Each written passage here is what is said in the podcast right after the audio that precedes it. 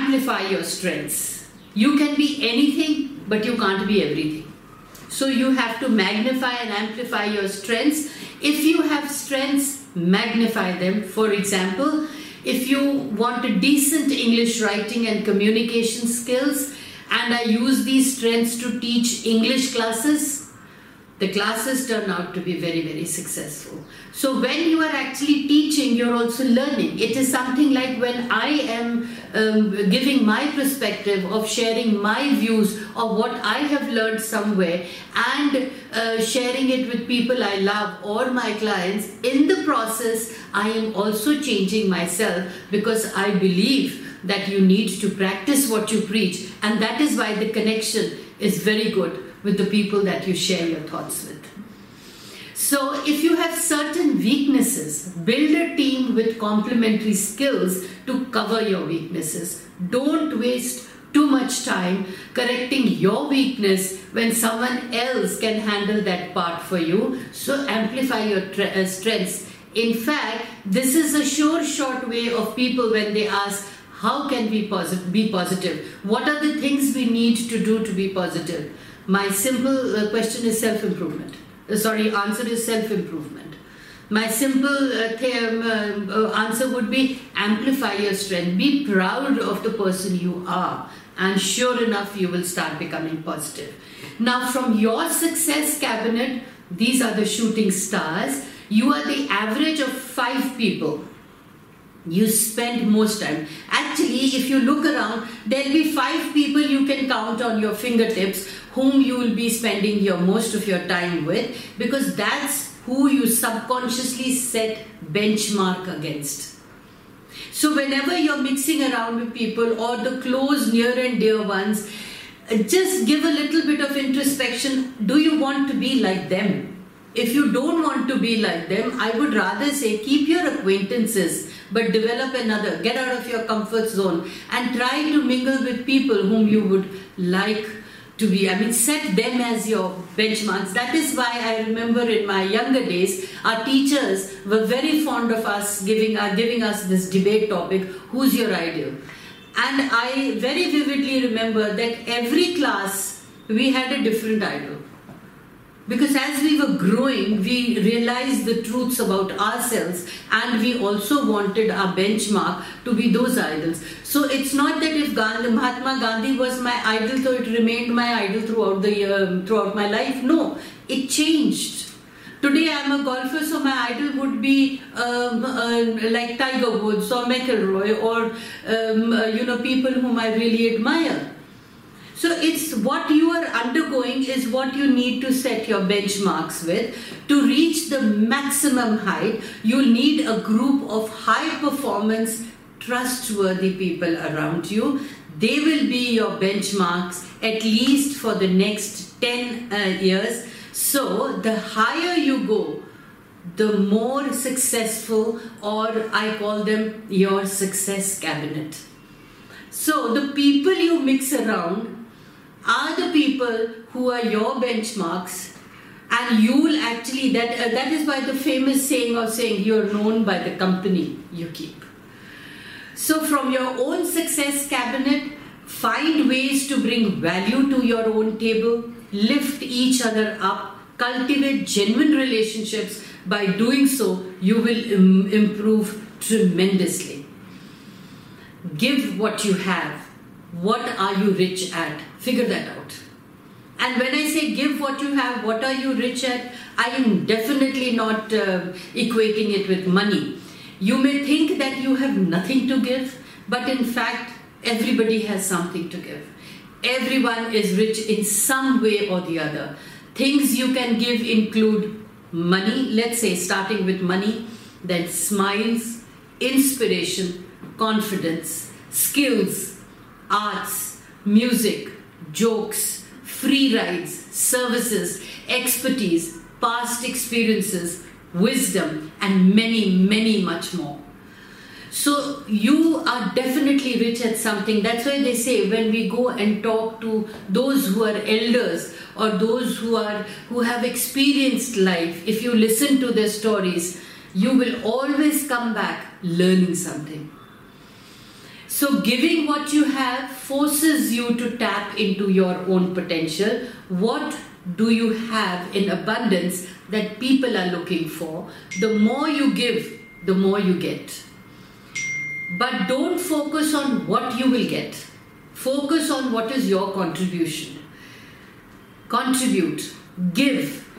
Initially in life, I never understood this thing. I was very reluctant to give, but now I realize that giving is one of the most fulfilling things. And i am very secure in imparting the knowledge or the experience that i have. Because i fear no one and i also don't fear that somebody else can usurp my place because i feel there's a place for everybody under the sun. So the fear goes off. Solve real problems and adjust along the way Solving imaginary problems can be helpful, but it is often fear and procrastination in disguise. So, I made this mistake and wasted months early on in life. If you are doing the same, get out of your head and solve the real problems. Like the one question that I had asked in my previous video that are you afraid that the answer would be painful?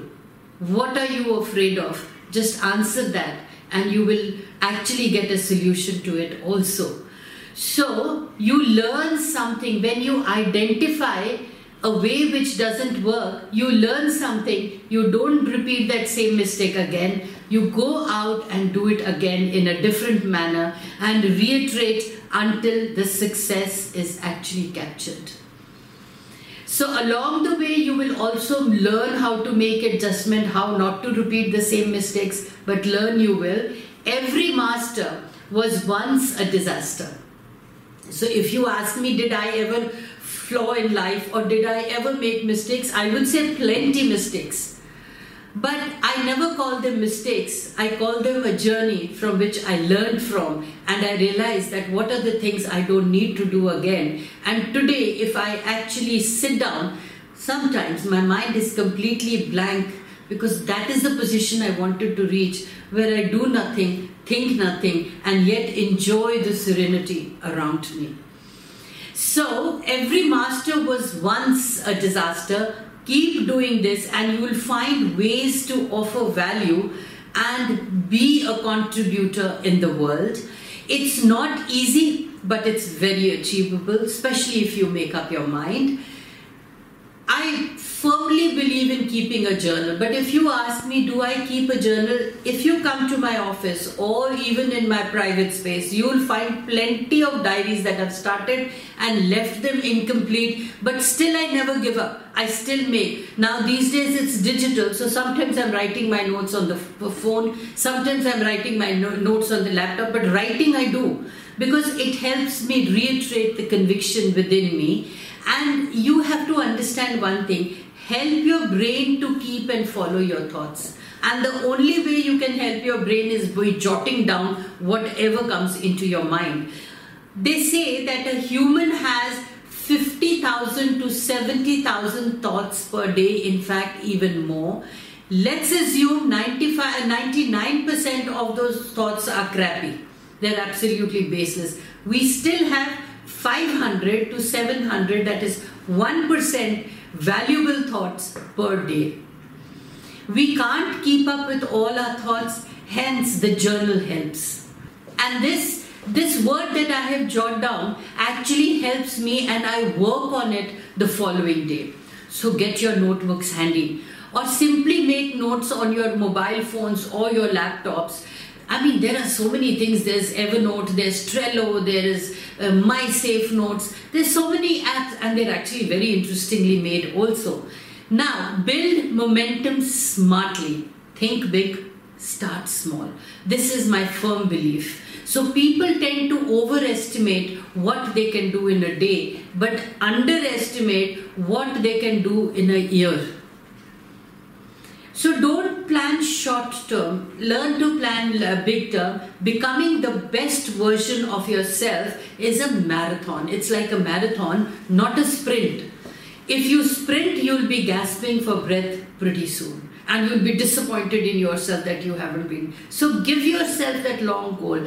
That is my uh, also vision for 2020 for all my clients. And i have written this self-awareness books instead of um, uh, predictions because i feel the moment every zodiac can be aware of one's own self you can start working on your journal and that thoughts that i have given which are applicable for every sign, whether it's a air sign or a fire sign or an earth sign, is what is going to help you or give you probably food for thought.